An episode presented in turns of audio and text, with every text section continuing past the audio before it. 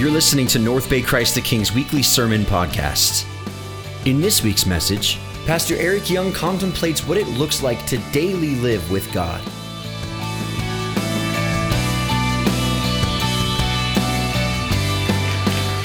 So, we're going to continue this series we've been doing all summer uh, called Flawed, uh, looking at how God uses flawed people with faith uh, to do big, extraordinary things. And so, I uh, just was curious. Um, if you were to make this short list of like people whose names are on this list in Hebrews chapter 11, you would think that every single one of them had done great, incredible, like spectacular things with their life stories being completely accounted for throughout the whole Bible.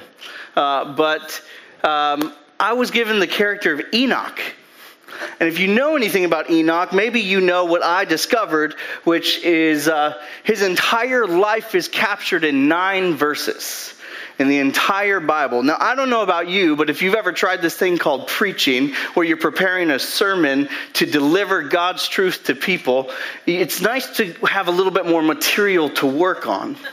Like, so I was having these conversations with God saying, okay, big guy, help me out. And he did.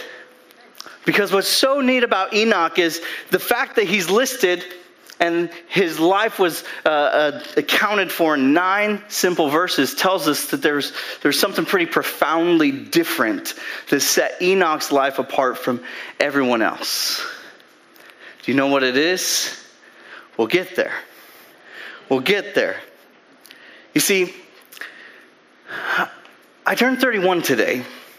Um, and so all that means is I had this moment last night I'd like to share with you guys where I was sitting with my kids. And um, if you've been around North Bay the time that I've been here, I preach and I talk about my kids because that's the season of life I'm in.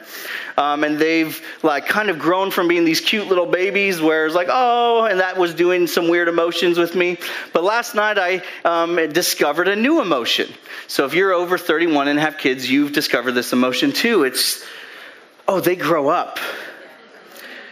Which means I'm getting, I'm growing old.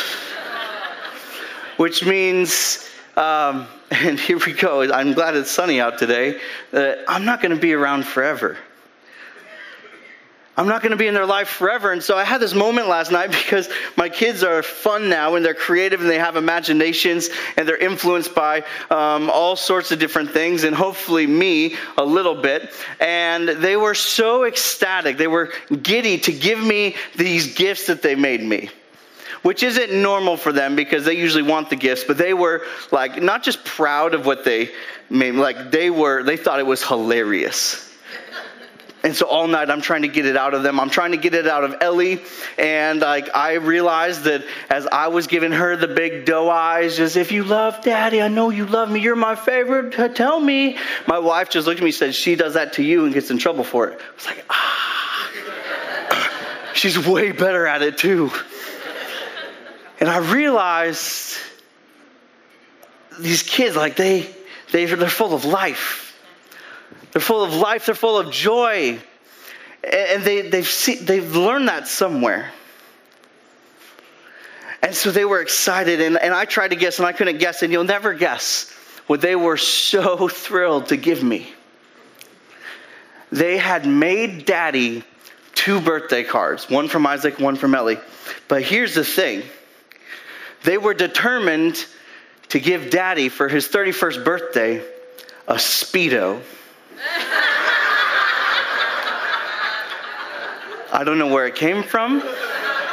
My wife doesn't know where that idea got planted in their head, but she said one day, driving in the back of the van, she asked them what they wanted to get daddy for his birthday, and they both started chanting, Speedo, Speedo, Speedo. So mom intervened because she has good judgment, and she's like, well, let's just make him Speedo cards. it's a true story. So as we were having a laugh, as you can imagine, like I, I did not see that coming. And if you've ever heard me laugh when I get going, like it was that for a while last night. I enjoy, like I, I found myself like being on this roller coaster where it went from that joy to this reality that actually really challenged me. That said, man, this, this is a moment. This is a moment, and you hear things like life is measured in moments, but I don't know that we always really grab hold of that truth. And so, this is a moment that I, I, I'm never going to forget for the rest of my life. That I don't want them to ever forget for the rest of their life. And it made me think of this last week when I was really, really busy because with well, this, all the things that I have on my plate, to throw something like preaching that I don't do often into the mix, it just makes me extra busy. And I, I just make excuses for being busy and not being present and missing moments. And it really convicted me because as I thought through that, it just really made this beautiful picture of like what we see so uniquely different about this fellow Enoch. He got something that not everybody gets. He understood what it meant to, to please God in this life. He understood that how he lived in this life would determine how he left.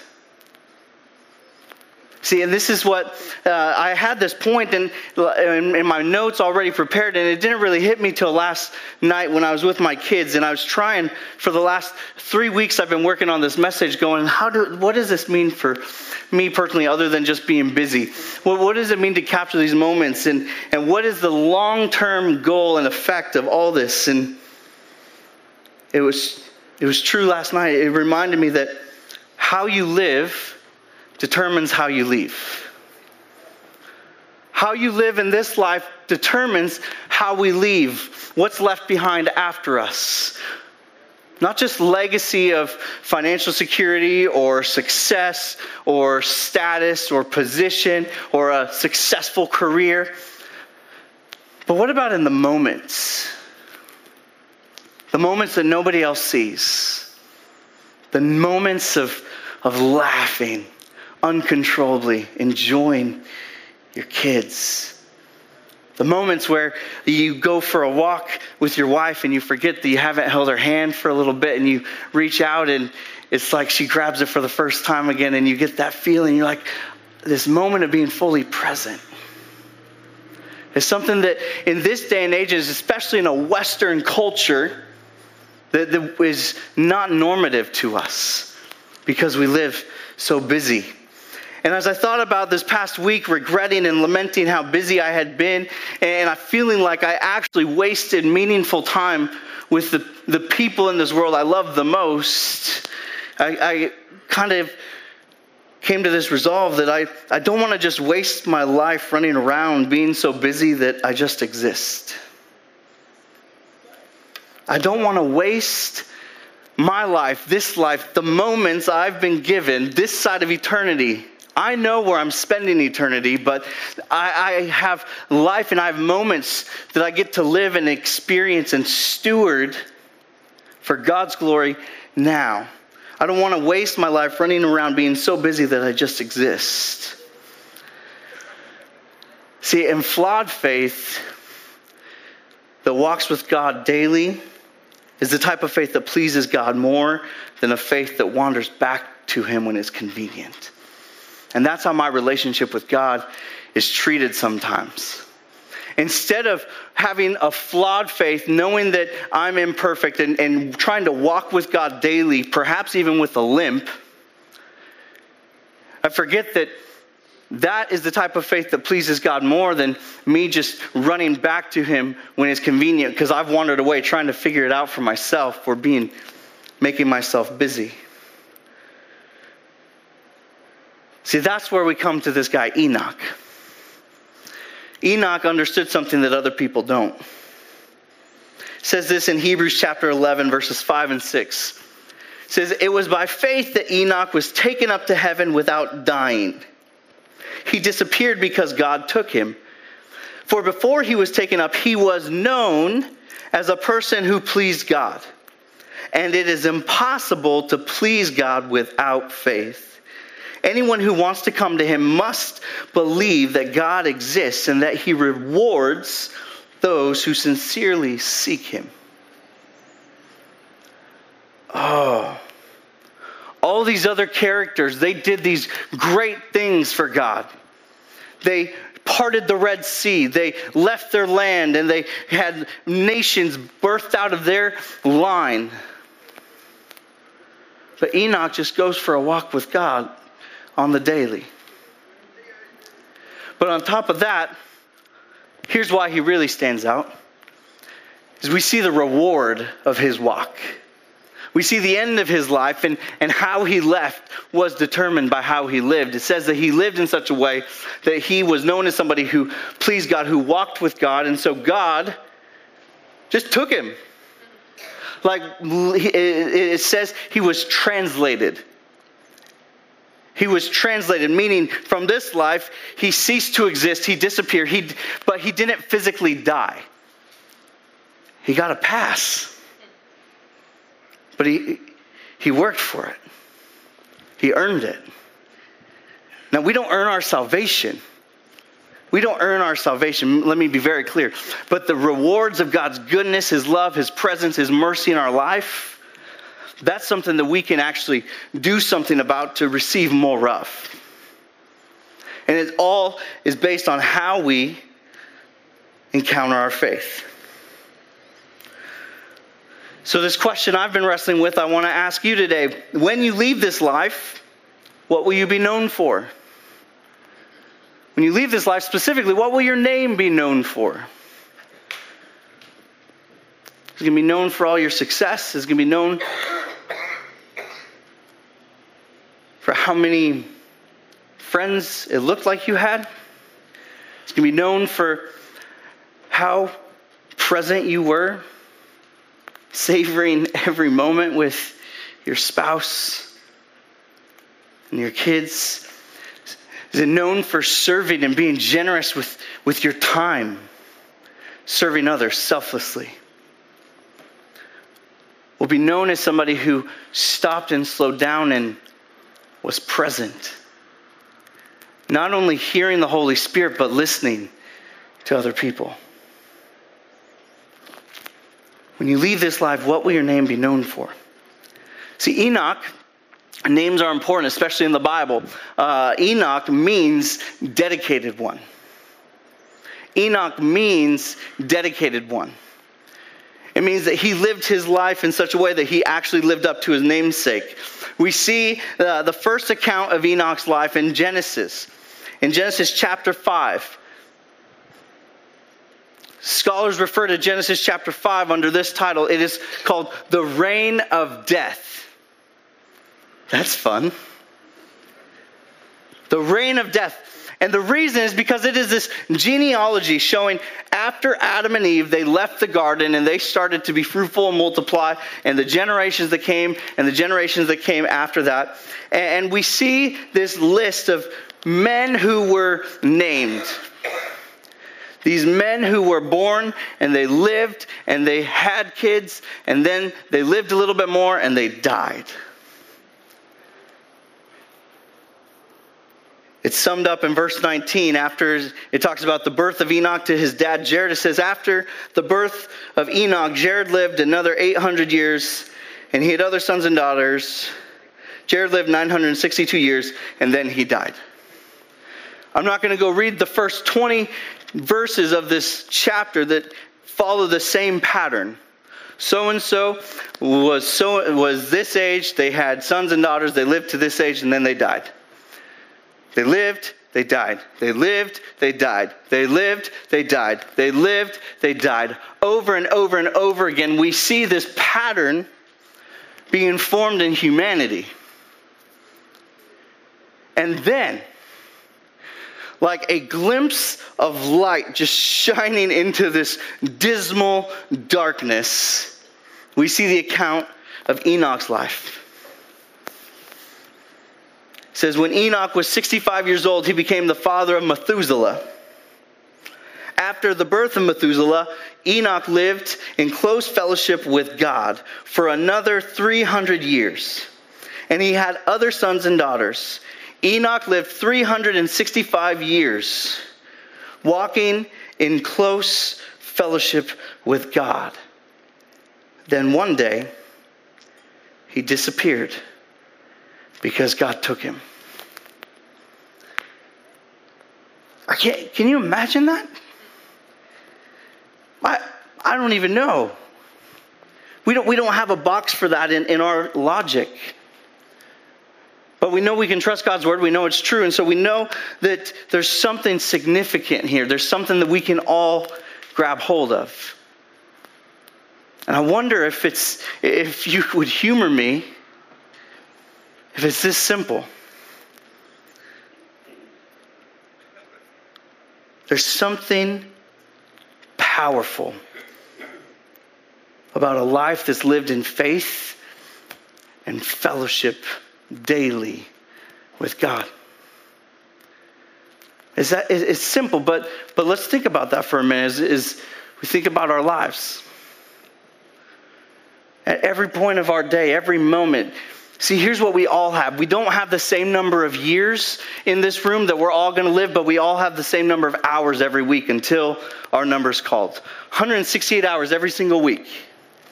The time that we spend, that we are awake, working, laughing, living, loving, doing our hobbies, stressing out about uh, financial security or the government or world problems where, in the midst of all that, all of our serving,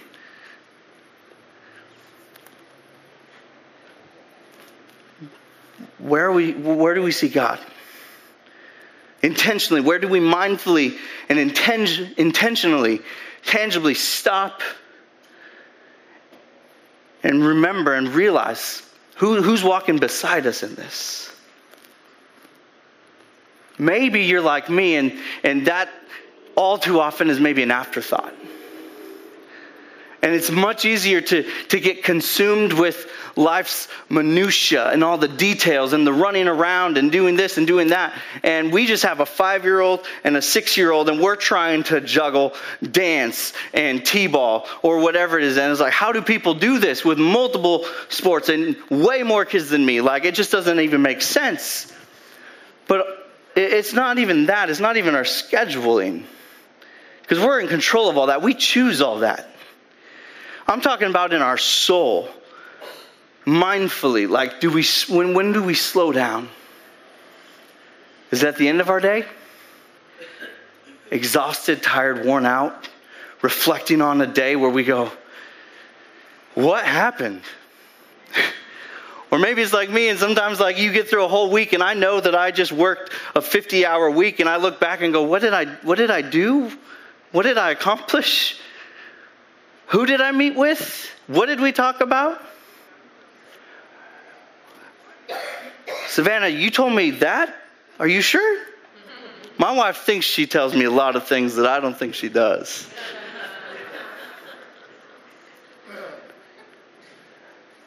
Or is it at the beginning of our day? When we put our feet on the ground as we get out of bed? Hit the alarm. And I know different people wake up in different ways. Like I am a no snooze like type of dude. The alarm goes off, I'm up, ready to go. I'm out. I'm in my car within six minutes. It's like, and if I hit seven minutes or eight minutes, my whole morning routine is gone. My wife, it takes two days for her to wake up.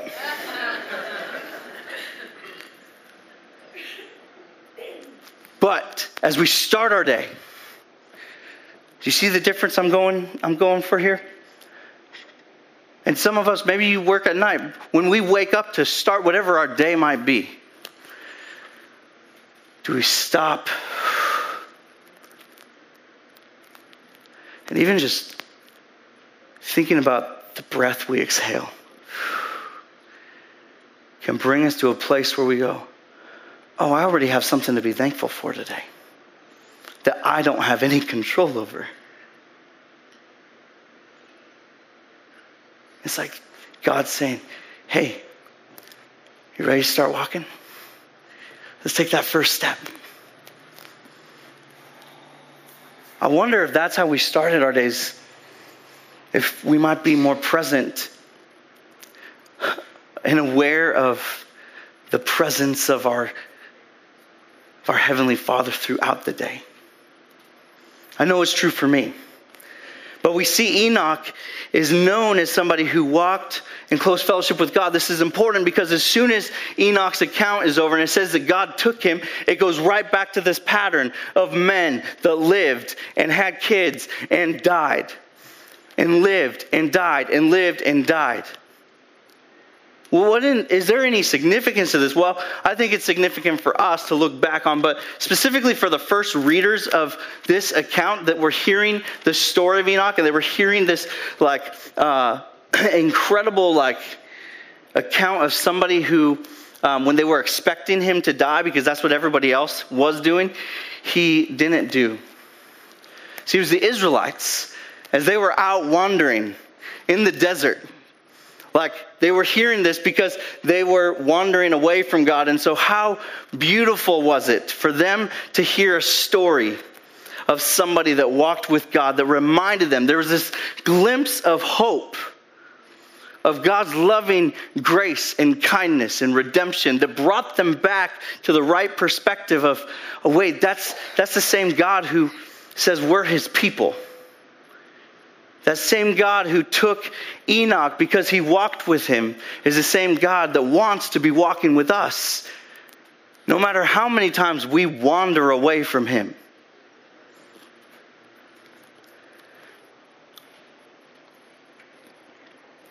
Enoch's story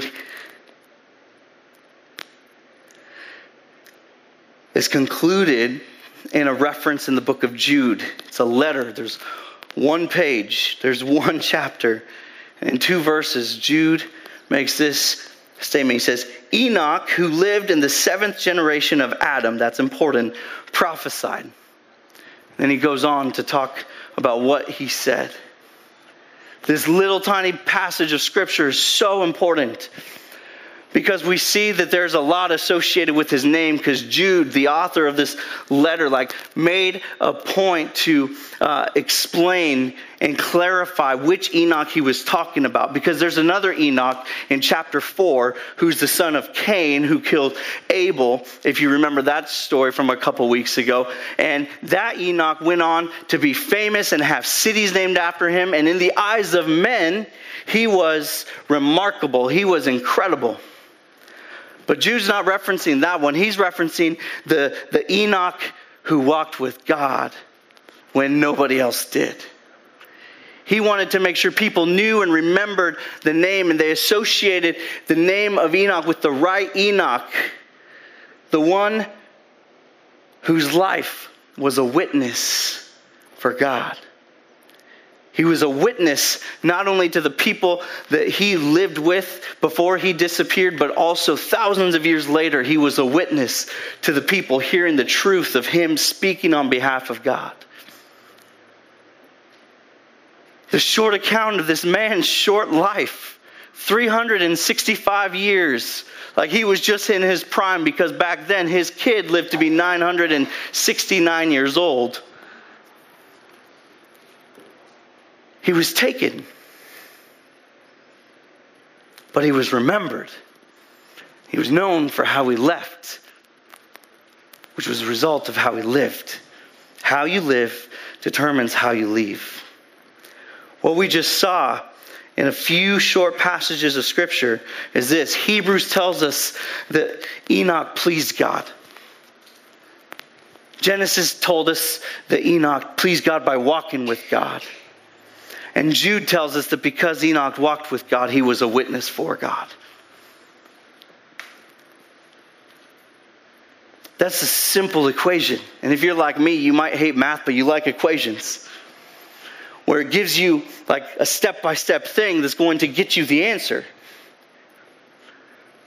See, we go back to Hebrews and it says that without faith, it is impossible to please God. I don't know about you, but God seems like somebody who might be worth pleasing. Because He actually takes pleasure in loving us.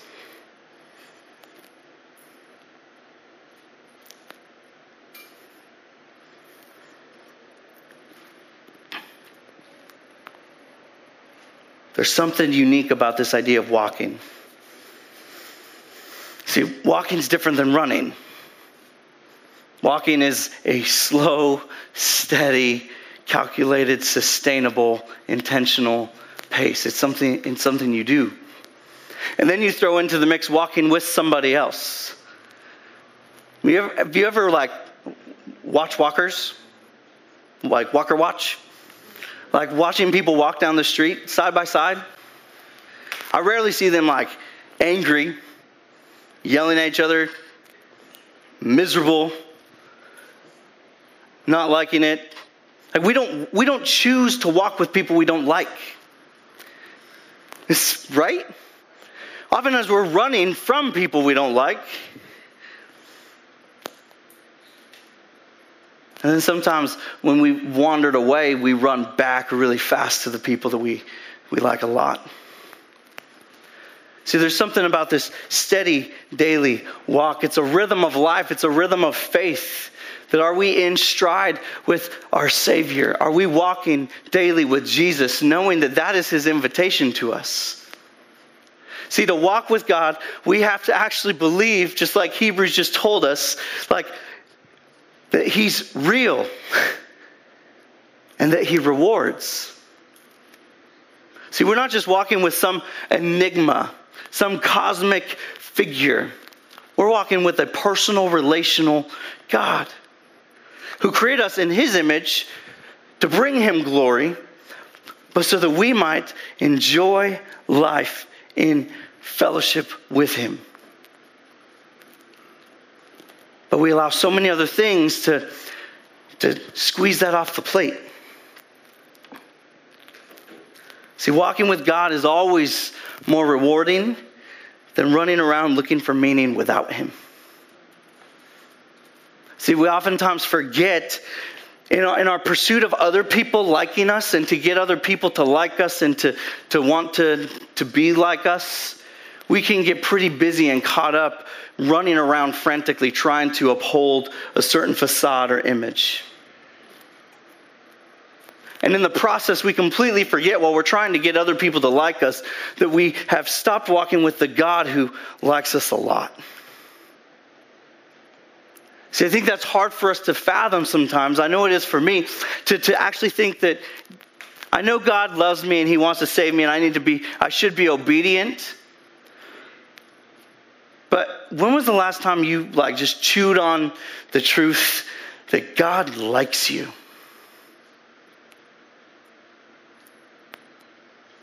Man, when, I, when I'm reminded of how much God likes me, it reminds me of how much I like walking with Him. And how it's calming. Because He's my shepherd. I shall not want. He makes me lie down in green pastures. He restores my soul. But I get really frantic. And maybe if, if you're like me, and in, in this world, we see this growing, uh, the, the, growing uh, epidemic of anxiety and depression, the result of people being overwhelmed and lonely and isolated. It just perpetuates it. See, when I when I don't start my day, when I don't choose to walk with God, that's actually when anxiety wins in my life. Doesn't mean it ever goes away, but it definitely wins when I am not walking close with God because I'm choosing to run around frantically. I'm choosing with the freedom that God's given me of free will, but also the incredible freedoms that we're celebrating like in our country this weekend the way that I use that and I choose what I choose to do with my time and fill my mind with. But see, when I'm walking with God, I'm not overwhelmed by stress and fear, which makes me more present in meaningful moments.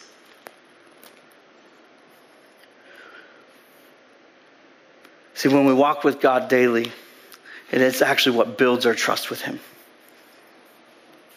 when we stop and we slow down and we choose that I'm going to walk with God not with the culture, not with my own agenda, not with whatever idol I'm tempted to worship, but I'm going to put God in his rightful place at the at the pinnacle of my life. He's going to get all of my attention and affection that he deserves because he's given me his.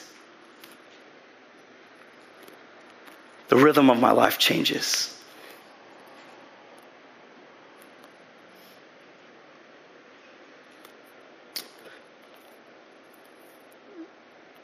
And I go back to that moment I had with my kids where last night we just,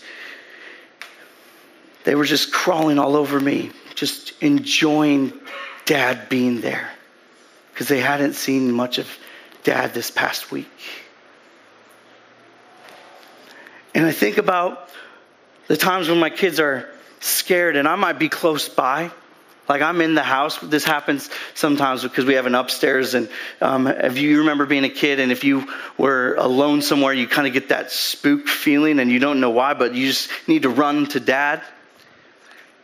And I'll be downstairs, and Isaac will be upstairs, and he'll forget that I'm in the house, and he will come running to me terrified, forgetting that I've been present all along.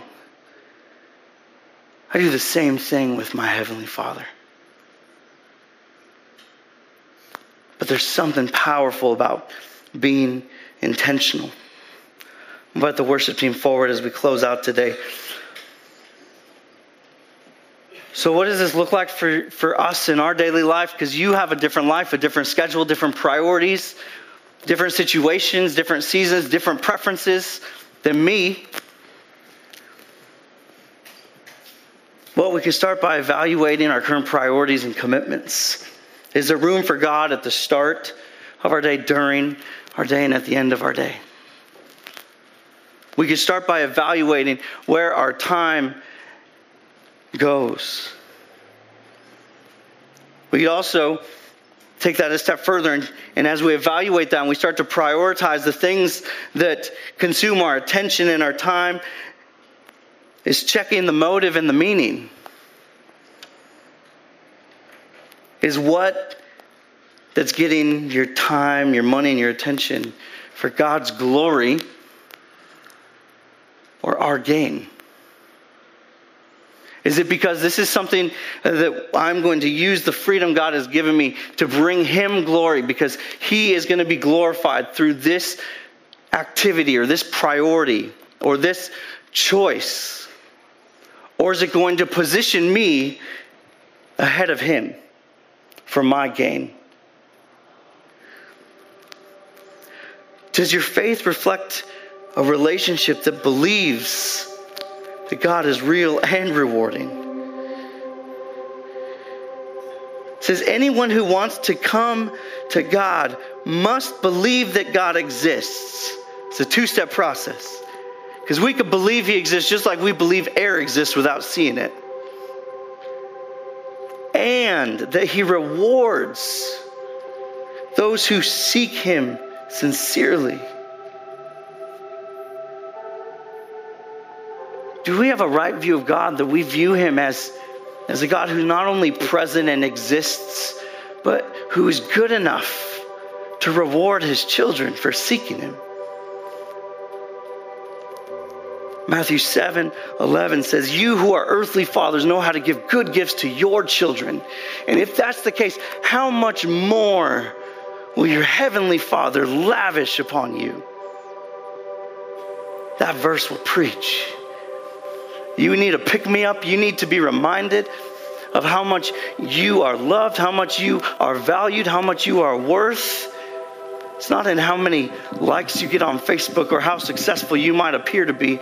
It's knowing that the God of the universe likes you, likes spending time with you, and loves you so much that He's going to give you better gifts through His presence than you will receive from anyone or anything on this earth.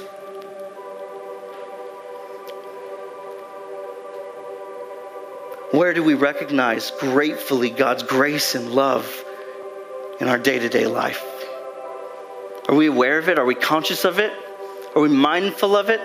Going, oh, Thank you, God, for prompting me to have that small conversation. Thank you for giving me the courage and the boldness to be obedient. Because I got to see you reveal yourself through my life to somebody that needed to hear about your hope. They needed to know that they weren't alone. They need to know that God still works in mysterious ways, and I was able to provide something that they had no clue they were going to get.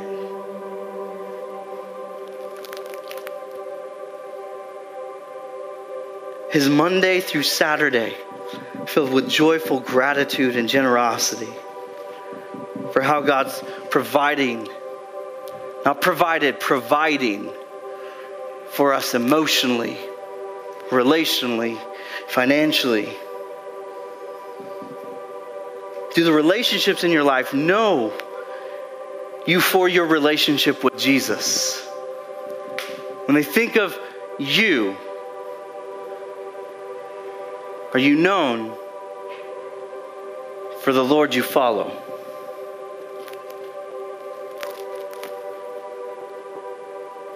Does your family experience God's loving presence through you being fully present?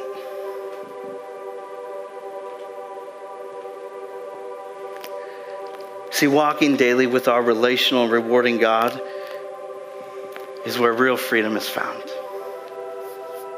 That's where we find real freedom that transcends any anything in this world.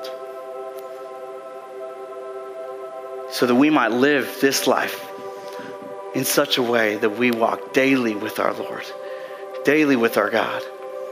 So that when we leave this life and people look back at our, our life, His glory is on display. His truth, His power, His presence, His love. That's what's on display. Will we, will we be known as people that walk with God in such a way that His perfect love casts out all fear? Our options are simple. We're going to walk in faith or we're going to walk in fear. We're going to walk with our God to freedom in faith are we going to search frantically for freedom in fear?